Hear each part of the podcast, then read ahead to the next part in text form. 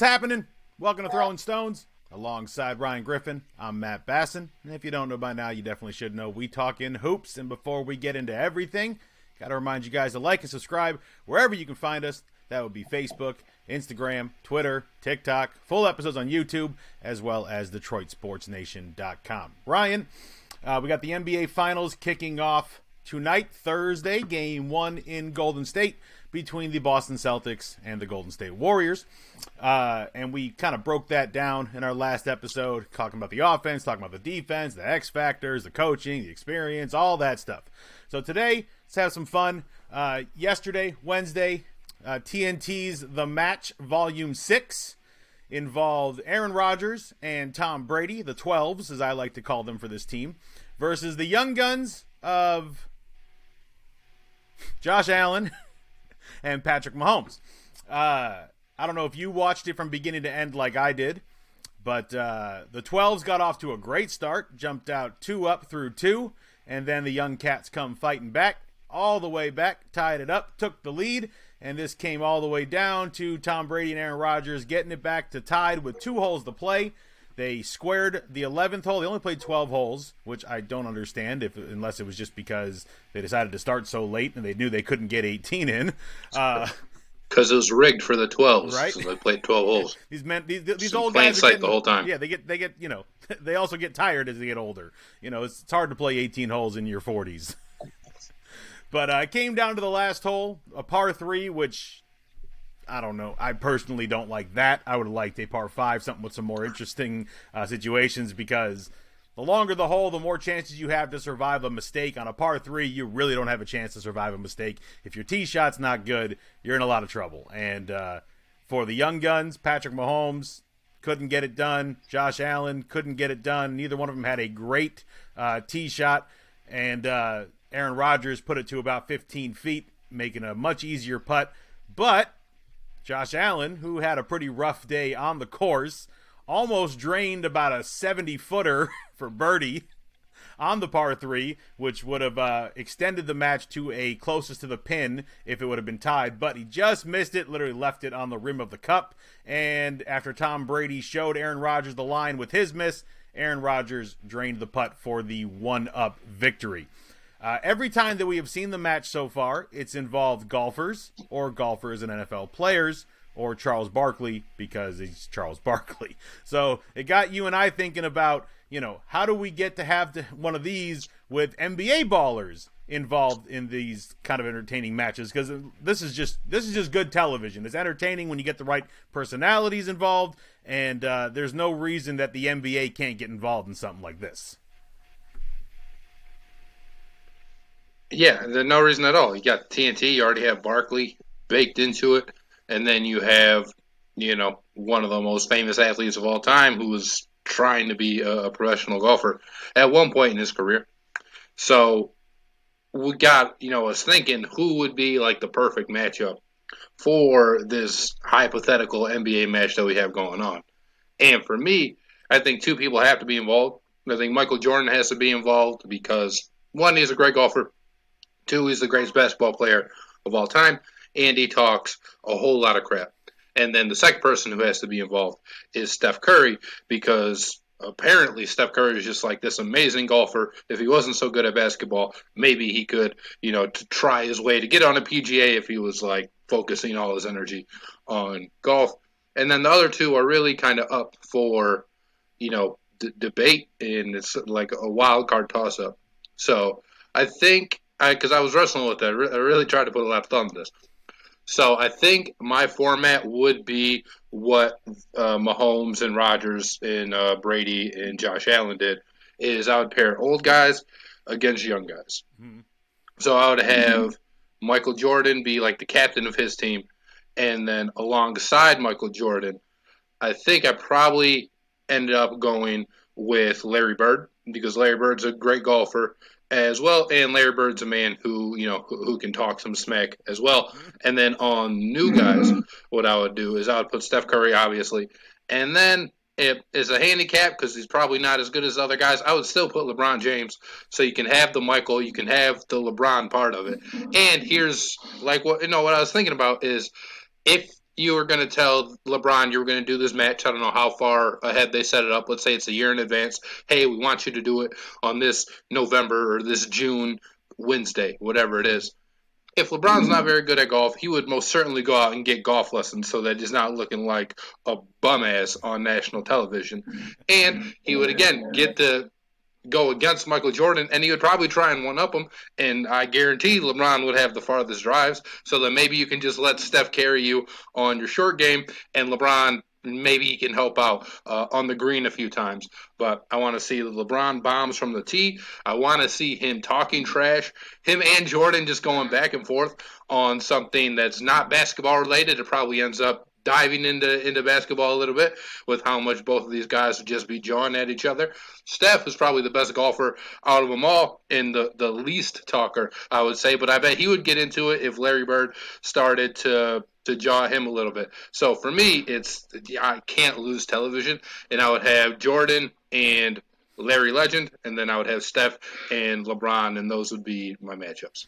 So I went looking into this as well, and I was thinking about different formats because this didn't start obviously with two football players against two football players. It started with golfers. It was Tiger and, and Phil, a one-on-one shot, but then it became let's give them teammates, and so then you started getting football teammates. You had Tom Brady and Peyton Manning involved, and eventually it just became the football players. So I think you'd have to probably start by getting a PGA player on each side with an NBA player on each side, and I think it'd be a lot of fun to have it be Jordan and Steph just because they are two phenomenal basketball players who are also two very good golfers.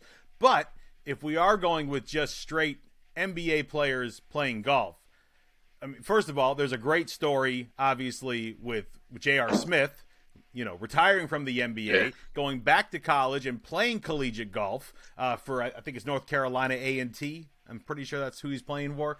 Um, and he has flat out said that Steph Curry is the best golfer in the NBA, which means he's a better golfer than J.R. Smith, who's currently playing at a collegiate level. According to different sources, Steph is basically a scratch handicap. Uh, Michael Jordan, they say, is a one.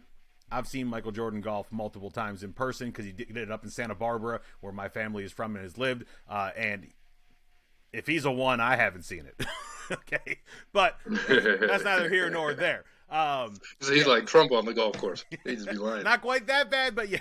Um, Larry Legend, you know, they say he's a single digit handicap as well. Uh, and, you know, when it comes to, you know, straight comedy and the trash talking, you're not going to find anyone better. You know, Larry Bird. He's golfing in Space Jam.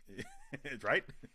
um, and so, but I was also looking. There's a couple others, you know. So Klay Thompson is a single-digit handicap. So maybe you have the Splash Brothers on one team, and you get Steph and Klay going up. Now it'd be great if LeBron was a good golfer, because how much fun would it be to have Steph and Klay on one side and LeBron and J.R. Smith on the other, and you get the Cleveland Cavalier and Golden State Warrior kind of rivalry going on, uh, which would be a lot of fun. LeBron has played golf. They don't show a handicap for him. I don't think he plays that much. He obviously knows how to, but it takes a lot of work to become a very good golfer. It's a different game uh, Golf from any other. Uh, but so I think the Splash Brothers versus would be a fun one. Ray Allen is a very good golfer. CP3 is a very good golfer. Uh, so maybe you have a guards situation where uh, you know you have the older guard of CP3 and Ray Allen against the Splash Brothers, or against you know Steph Curry and whoever. But the legends obviously are going to bring the attention to it. If you have Michael Jordan's name on there, you have Larry Bird's name on there, you have Steph Curry's name on there, it's going to garner attention and you're going to garner ratings in that in that fashion. And of course, having Charles Barkley involved is a must. I don't I don't mean playing; he doesn't have to play. Oh, yeah. Just involved. The commentary, the comedy, you know, this this last show where they had it with him and JJ Watt, and they're going at it, and they're putting in side bets about playing each other, which was uh, which was a riot as well. It's it's it's great entertainment. It's you know some good golf as well. I mean, Aaron Rodgers hit some fantastic shots. You know, Patrick Mahomes hit some bombs. You know, and then Josh Allen, you know. Struggled for the most part. Uh, hit a couple spectators. Gave away a few signed gloves to say I'm sorry for hitting you with a golf ball at 60 miles an hour. Uh, but it was it was good golf mixed throughout and uh, very entertaining. And you know, I think the NBA getting involved in this would be a very smart move. Yeah, I want Shaq uh, on the commentary too. Him and him and Charles. Man, Charles. I know it's all tongue in cheek, but anytime he gets the rip on Shaq with Shaq not being there, Charles doesn't miss.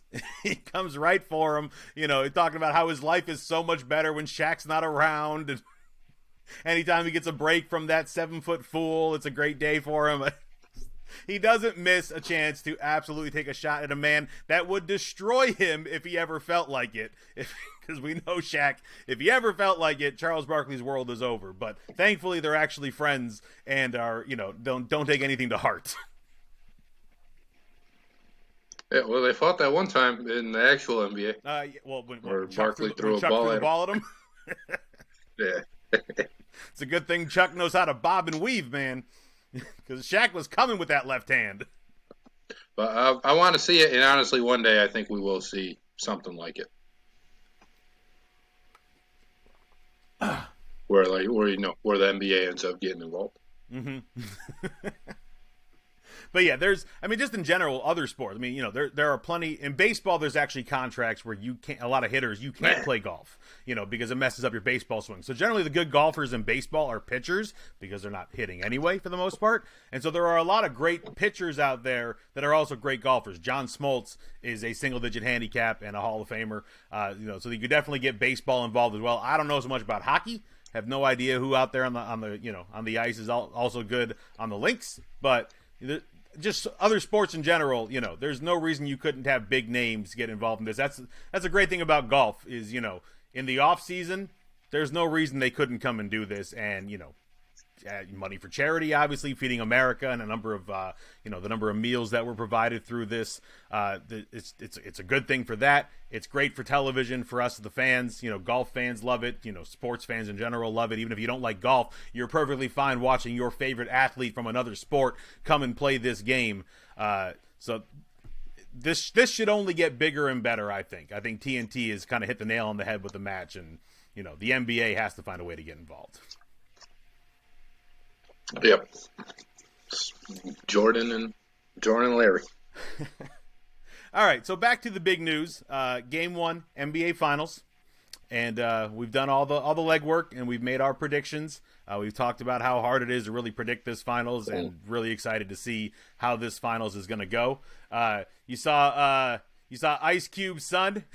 doing a, a Game of Thrones kind of, you know, bending the knee to the brothers of the North and praying for them to take care of their biggest rival because us Laker fans and us Piston fans, y'all, y'all rooting for the Celtics and live in Detroit. There's something wrong with you. You're either really, really young or there, there's something missing up here because there's no reason for a Detroit Piston fan to root for the Boston Celtics in any way, shape, or form. So the Laker fans, you know, they don't love the Golden State Warriors. A lot of their fair weather fans went to the Warriors and became Warrior fans once Kobe went down and the Lakers started sucking. They kind of followed suit up and went up north. Uh, so they have their own little rivalry, but it's not nearly as big as the 50 plus years of rivalry between the Boston Celtics and the LA Lakers. So uh, O'Shea Jackson Jr. Uh, kind of bending the knee and praying for his brothers up north to take down our biggest rival, the Boston Celtics, which is just fantastic. But uh, thinking about this, and you know, there's there's some big names uh, in these NBA finals. You know, up and comers like Jayson Tatum and Jaylen Brown. Uh, some, you know, some guys who have already made their mark in Steph Curry, uh, Draymond Green, Klay Thompson. But specifically Steph Curry. You know, when you're talking about the you know the greatest of all times and where are they going to have their legacy finish up and all that, Steph's the one out of these guys that's going to have that conversation. Uh, you know, he's been called the greatest shooter for the last three, four years now. Uh, you know, but to you know add to that and you know be in the top 20 all time, top 15 all time, top 10 all time, wherever you want to end up putting him. Where does a fourth NBA championship, which ties him with LeBron, a finals MVP, which he does not have yet. What does, in your mind, Ryan, what does that do for Steph's legacy? To me, it would put him really kind of in the spot that I already have him. So if I'm just looking at point guards and you and I did our top five point guards list, to me, Steph Curry is already the second best point guard of all time. And some other names that we both threw in that mix were Isiah Thomas, uh, Oscar Robertson, you know, a guy like uh, John Stockton, too. And to me, if Steph has a fourth ring, which would be two more than Isiah, and if he gets a Finals MVP, which would tie you know Isiah because Isiah didn't win uh, both MVPs that the the Pistons won. Um, it'd be more rings than obviously Oscar Robertson has as well. I I just think it's inarguable at that point that he'd be the second greatest point guard of all time, and he'd be the second best winner that we've ever had at point guard of all time. Because then you have, you know, Magic Johnson, um, who has five, and I'm sure whoever Bill Russell's point guard was probably has about eight. But we're not we're not talking about him. We're talking about guys who are actually in the conversation of of yeah. Throw all Bob Cousy, JJ Redick, just like a plumber. so throw all Bob Cousy. Didn't win nothing until Bill Russell came there. So, we're, like those are the the class of guys that we're talking about. And to again, to me, Steph's already number two, but I don't see how this wouldn't make it inarguable if he was number two. And then where you start ranking him on the all-time list, I don't know exactly what number. I've heard people say ten, but like ten's a very short list and it gets filled up very, very fast. Mm-hmm. And then just start, you know, who are you taking out? Are you taking out a guy like Larry Bird who has three titles, and then if Steph gets a fourth, or he taking out you know Shaq, which it seems like absurd if you just think about it. But Steph's probably in that conversation. He's probably on the outside of it of it to me. And then I think you start looking at where he ranks generation wise. Like he's not going to rank ahead of LeBron, obviously, but then he could very well be number two you know, he could surpass Durant if you don't think he surpassed Durant already, because then he would have led two teams, not on his own, but he would have led two teams as the best player to uh, uh, NBA championship without having a stacked team, right? Durant obviously had to team up with Steph and Klay and Draymond to win his two. Wasn't able to get it done in Oklahoma City. Hasn't been able to get it done in Brooklyn yet. And of course, time will tell as that goes on if you know if that's going to end up happening. But Steph will have led you know the most impressive dynasty of his era, which I think counts for something. And then he'll have four titles, two as the best player on a championship team that's like not a super team, hmm. if that makes sense. Because Durant obviously won it as the best player, but he had a super team in Durant's talent. He's still probably a better individual talent than Steph Curry is. But if Steph gets this fourth ring and then if he gets the finals MVP with it, I think you really have to start looking at him as somebody that you'd rather have on your team than Kevin Durant. So let's talk about that super team thing because the only thing that differentiates what you're saying as far as a super team was whether or not Kevin Durant was on that team. So what made it a super team yeah. for you? Was it just adding Kevin Durant to a team that was organically made for the most part, as far as the stars were concerned, or uh, what what differentiates? Yeah, I mean, it's having from not. It's having like two of the best like 15 players of all time, and already having a championship team, adding Kevin Durant to it. Okay. Yeah, it's four Hall of Famers on one team essentially. It's, right. I hear you. It's it's funny because you know we, we, when we talk about the super teams, every team we talk about with super teams have been teams that have not been made through the draft. They've been made by adding pieces. So you know the the you know the Heatles where you added you know LeBron James and Chris Bosh to Dwyane Wade's team.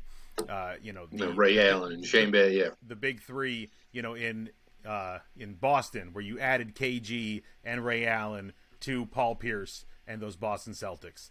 Uh, you know the, the the super team that failed in the you know the 04 Lakers where you added Gary Payton and Karl Malone to Shaq and Kobe. Shaq and Kobe alone wasn't considered a super team, even though the Lakers added Shaq. They didn't have anybody yet. They had just drafted Kobe, so they didn't know what he was going to be. They thought that he was going to end up becoming great, but it wasn't a super team yet. Uh, so it wasn't, you know. And then you look at the Warriors, and with Steph, Klay, and Draymond, the you know the core of that Warriors team, that was done organically. They drafted each of those players. They were lucky that those players turned out to be what they ended up becoming. You didn't know for sure. They didn't add them through, you know, later on by trading away for team, you know, or just signing them in the offseason like they did with Kevin Durant. And then the whole narrative flipped once Kevin Durant went over to that Golden State Warriors team. Yeah, and I think you know part of it, especially with Shaq, is the Lakers weren't great when they added him. Mm-hmm. Certainly not, and then they weren't you know even great yet. They didn't win their first title till 2000, and they added Shaq in what like 96. Mm-hmm.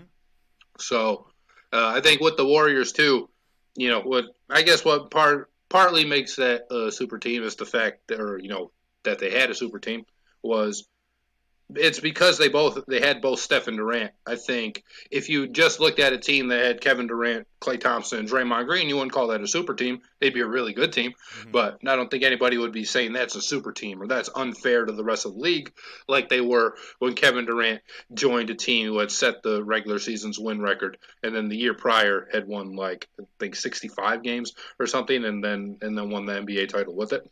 So that uh, t- to me, like those Warriors teams were kind of inarguably the super teams, and then. Uh, you know, I think what they're doing now is a little bit more organic because they've gotten con- contributions from guys that they have drafted, uh, Jordan Poole, Jonathan Kuminga, Kevon Looney, and then they've added guys like Iguodala and uh, and Andrew Wiggins. But I mean, again, I think we mentioned it last week. Andrew Wiggins, adding Andrew Wiggins doesn't make you a super team at all. No, even though you've added, or you know, something even close to it.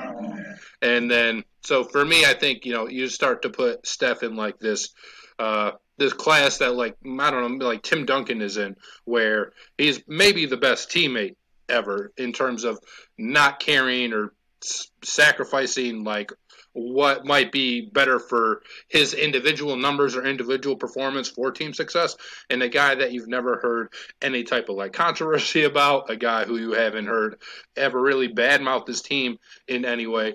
And I think him and Duncan are probably the only two guys that we can ever say that about. And then if Steph gets four rings, you know, that'll be close to what Duncan has with five.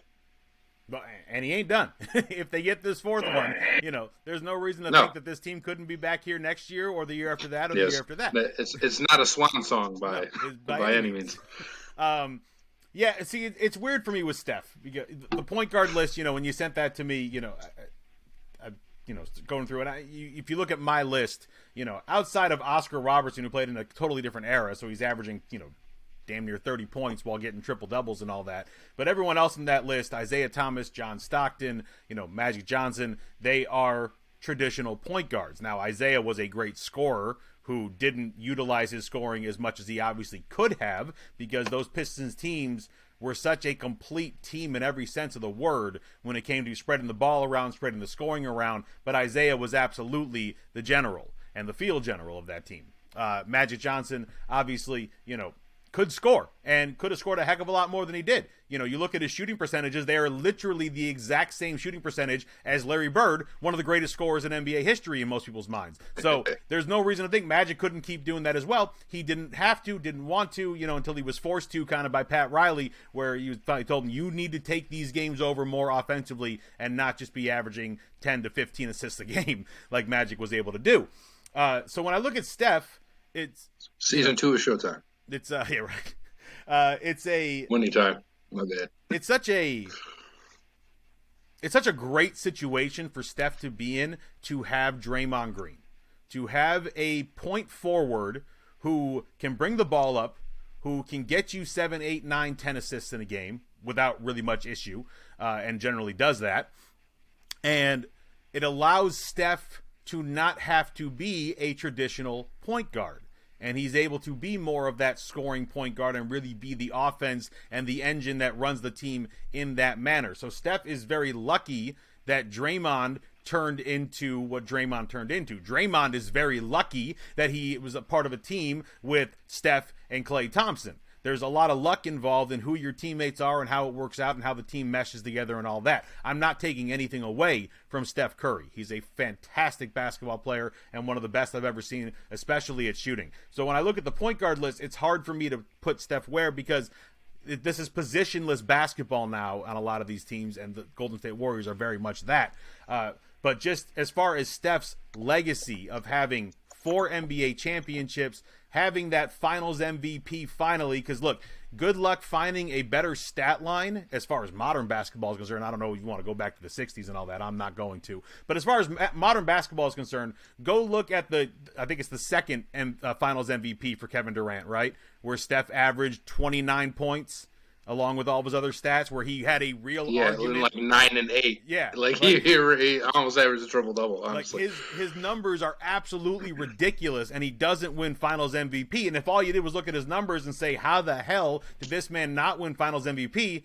But then you go look at Kevin Durant's numbers, and he averaged like 31 to Steph's 29, and he averaged, I think, double digit rebounds to go along with it. You know, you understood why it went to Kevin Durant, but good luck finding a player with stats like Steph that didn't win finals MVP on the winning team. We're not going to count LeBron James and all of his numbers when he's doing everything for the Cavaliers but losing the NBA finals. But just looking at Steph and where he is as far as legacy is concerned, I mean, he's already what top 25 i would think right? Yeah i i mean i'd probably have him top 20 but yeah. Okay but let's it, be safe the list feels so fast like we yeah, said. it really does. You start going like okay where does this guy go? Where does that guy go? Um but so when you start talking yes, about top 20 10, guys that are top 10 like right?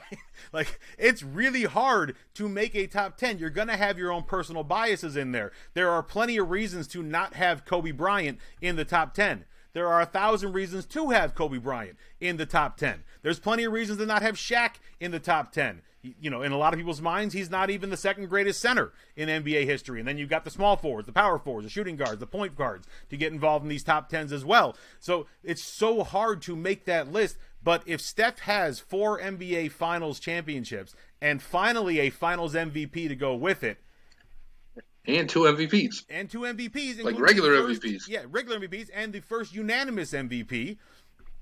And the greatest three point shooter of all time, probably the greatest shooter of all time, which is a big part of basketball, obviously. It it just gets so convoluted of who do you kick out to move Steph in, and it's you're you're gonna end up having fights. The old heads are going to have yeah. their fights about their guys in the 70s and the 80s, uh, and then the 90s guys are going to have their fights as well, and then the early 2000s guys are going to have their fights as well. Like it's so hard to pick, but he is going to absolutely throw his name into that ring of having that battle of who is top 10 when it's all said and done. Because look, spoiler alert for me personally, I don't think Steph's going to stop at four. Jeez. I don't. God, that'd be insane. I think he, I think he'll end up tying Magic. You know, I think he'll end up tying Kobe. I think he'll end up tying Tim Duncan. I think he'll probably have five by the time his career. There's no reason to think this Warriors can't do it. The only reason the Warriors haven't been involved these last two years is because of injuries. So if they can stay healthy going forward, Steph's not that old. Klay's not that old. Draymond's not that old. Steve Kerr, definitely not that old for an NBA coach. And now you just got these young guys you just talked about, Jonathan Kuminga and Moses Moody. You know, J- J- you know, Jordan Poole just came out of nowhere. If they keep Andrew Wiggins and his ascension continues, there's no reason to think these Golden State Warriors are not going to be a team to deal with for the next three, four, five years. Yeah, I mean they're really obviously they're really good, and the only thing you'd say about the Warriors is what people are already saying, and that's proven to be wrong because here they are, uh, hour and 20 minutes away from tipping off, you know, a game one of another NBA Finals. Is eventually they're going to get too old and then they're going to break down. But like you said, they have these young pieces who can try and like ride it out into the sunset.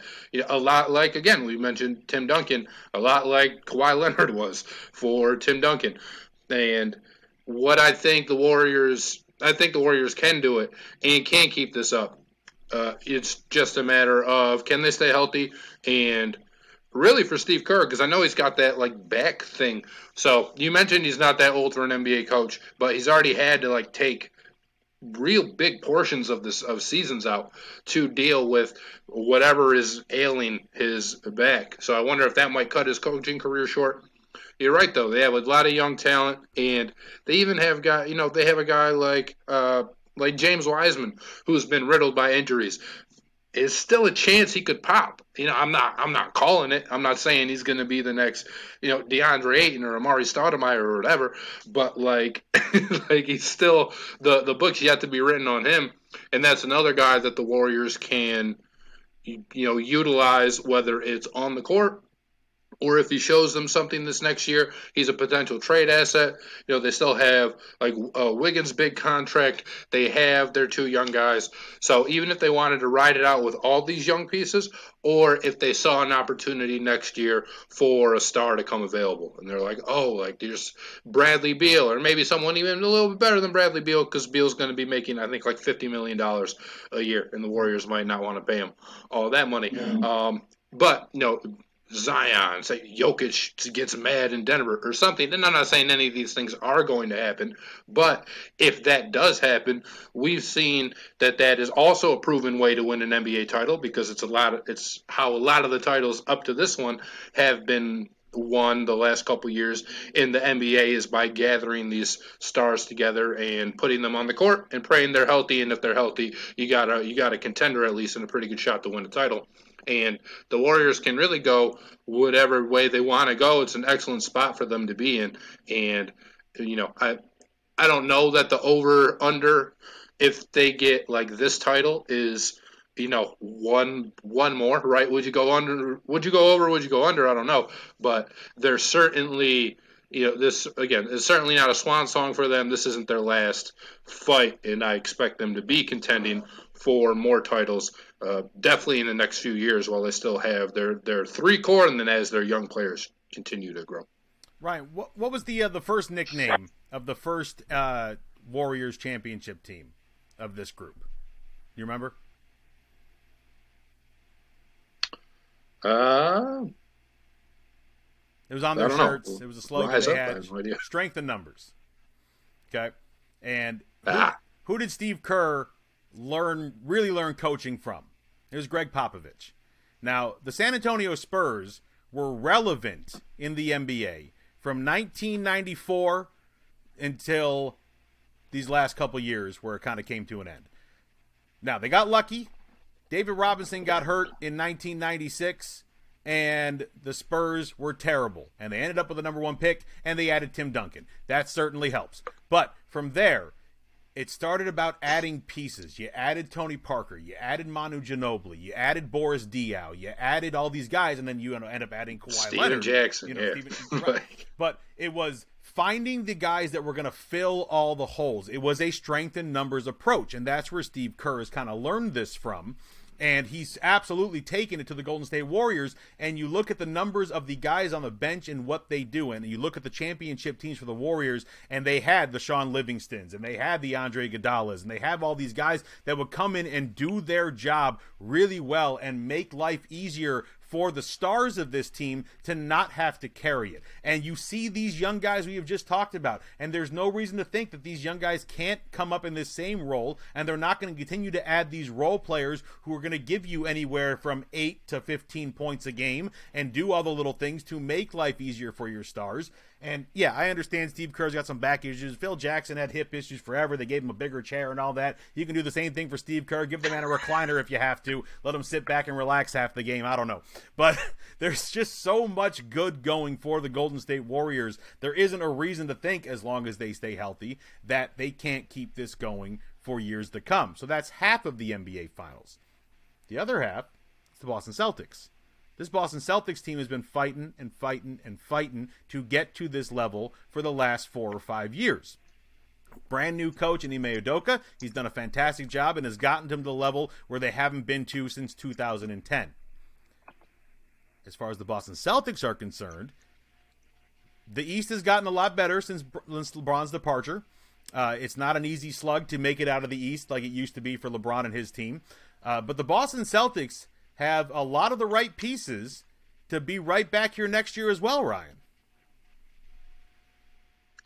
Yeah, and so obviously they're young, they're very cohesive, and they have three guys who are going to be at least on the team for a foreseeable future, and then you have guys who are definitely going to be running it back next year, whether it's Robert Williams or uh, Grant Williams, um, Derrick White, probably. I'm not sure his free agency status. But there's a lot of guys on Celtics that um, to like, and they've been a good team these last couple years anyway. You know, it's not like they popped up out of nowhere this year and then just decided, hey, we're going to be going to the NBA Finals straight out of nowhere. Uh, I think the thing for really both of these teams is how the NBA landscape looks next year. You know, both these teams probably got helped a little bit by injuries. You know, with Boston being the situation, if Khris Middleton didn't go down, or Tyler Herro was able to play, whatever. You know, there's a lot of NBA champions that you can go back and, and look at that list. So to like project for the future for either of these teams, um, I think it's mostly fair that you project everyone's healthy, and then things start to look different and the past start to look harder than maybe they were for this year. But I think regardless of what happens in the East next year, the Celtics will be, you know, they'll be in the mix, they'll be in the conversation because they were in the conversation before this year happened. Mm-hmm. Yeah, I mean, look, we don't know what's going to happen with Brooklyn. I know that's the one thing that everyone wants to keep their eye on. Of you know, you're going to get a full season, hopefully, of Kyrie and KD playing together, and you know, can they make that team into you know what it needs to be? Because everyone talks about, look, if they're both playing at the top of their game, they can beat anybody. Well, we have yet to see it, but it's probably true. know, Kyrie's a hell of a player. KD's one of the best small forwards we've ever seen, uh, one of the best shooters we've ever seen, one just one of the best offensive players we've ever seen. And when he cares enough to play defense, he's pretty good at that too. He's long as can be and deflects a lot of shots and changes the course of a lot of shots. Uh, he makes up for the fact that he's not that big as far as thickness and got to you know you look at how LeBron pushed him around back in 2011. That's not the same KD that we have now. So, or 2012, excuse me. Uh, but you know, Brooklyn, obviously, Milwaukee, you know, they're not going anywhere. You know, they they they figured out like the pieces needed along, you know, alongside Giannis and Middleton to make that team a championship team. Miami, you know, they they've got some things to figure out as well. Obviously, health played a big factor in theirs, but their defense is, you know, stifling and if you know Jimmy Butler for whatever reason loves to turn it on when it matters more than when regular season, uh, and they got a great coach in Erik Spoelstra and a great mind behind him in Pat Riley, so there's no reason to think Miami's really going to go anywhere either. It's definitely not an easy road, and it's not an easy road for the Warriors either. You know the, the Suns have begun have been been a very good team. Uh, you know Dallas, you think's going to figure things out and give Luka a big along with some other help. Uh, so it's not an easy road, obviously, but if you're asking me to predict next year's NBA Finals, I think we're going to see who we're seeing right now. I think we're going to see the Boston Celtics and the Golden State Warriors really? running this back next year. Next, so next year I would in the West. I think I would take the Clippers because I really liked a lot of the moves they made after Paul George went down. And obviously Kawhi Leonard didn't play, but I think Kawhi is still amazing. and if you, you can Kawhi's add, yeah, I know. Apparently.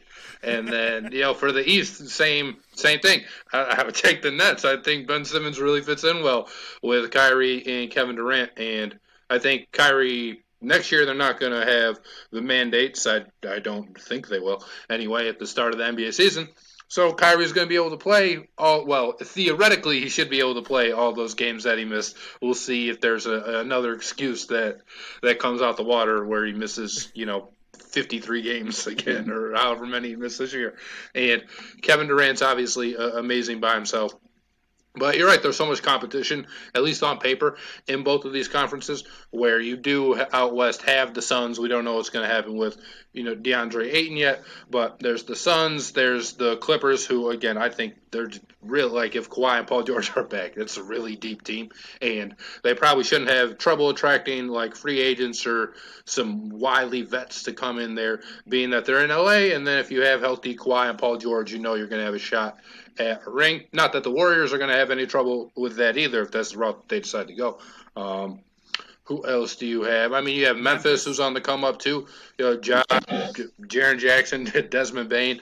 They're bringing, I think, all of those guys back. And then in the East, you mentioned all you mentioned all the teams, and like you still have Philadelphia, where I know what you think of James Harden, but if you have a year of Harden and Embiid, and they can they get a year to figure it out, and then like you still have Tyrese Maxey, uh, like I think that could be a really good team, and then you still have Doc Rivers, um, who is still a good coach, despite you know maybe the Sixers have stopped listening to him at this point, but he's, he's still a pretty good coach.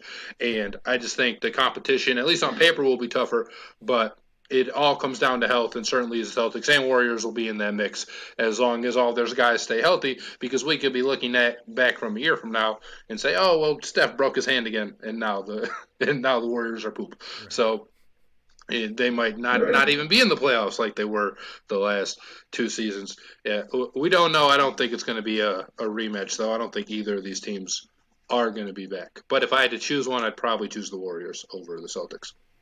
I get that. It's just the defense matters to me, and this this defense that the Celtics play is you know really really good, and you saw them come together. Um, to me, it's obviously about about Tatum and Brown and being able to play together you know, going forward. You know, they, there's been so much made about how how do you keep both these guys? It's not working, blah blah blah blah. And then Marcus Smart has his blow up moment with them back in November, and that's when things kind of started to turn around. Uh, you know, we didn't even discuss Minnesota, who's on the you know the you know the up what, what, what is the word? Incline?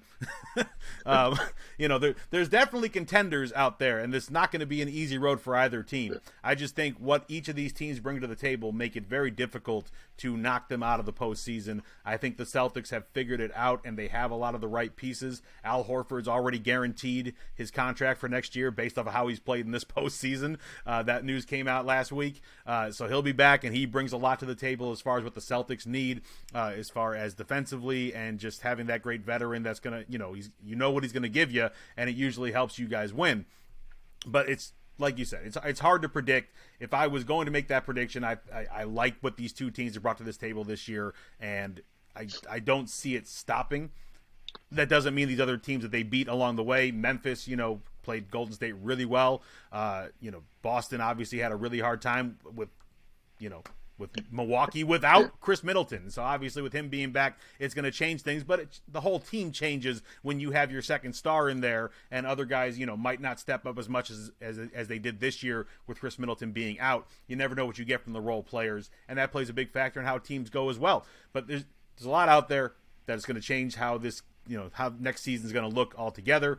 We're obviously assuming everyone's going to stay healthy, and I just think what the Warriors have from the young guys coming up, you know, and you know, getting a lot of growth this year in this run and getting to the NBA Finals and seeing what it takes to get there. If they are the right kind of players, they're going to internalize that and, you know, up their game for the next years to come. And these guys are only going to get better. Jordan Poole should only get better. Kuminga and Moody obviously should only get better. Wiseman, like you said, completely forgotten at this point, but, you know, he's a heck of a talent. And if he can put it all together, he can absolutely be a difference maker as well. And, you know, in out east, we forgot about Shaedon Sharpe coming into the Pistons, yeah, averaging right. 35 points a game. and now him and Cade are the best, you know, duo in the NBA.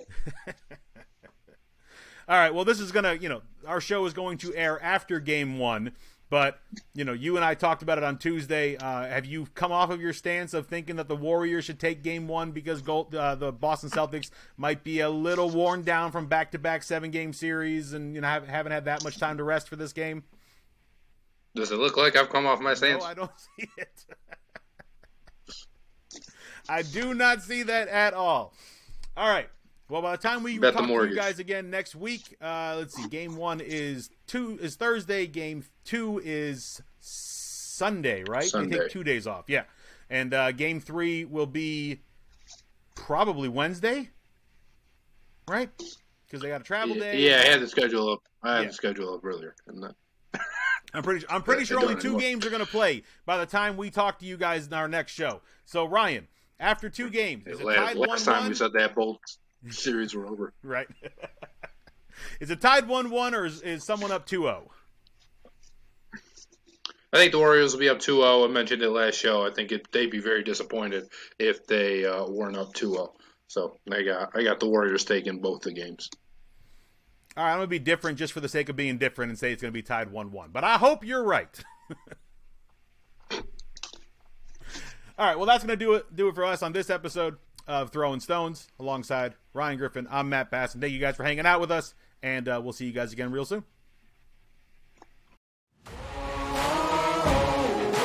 Man, on a mission, I'ma get it. You know I be on a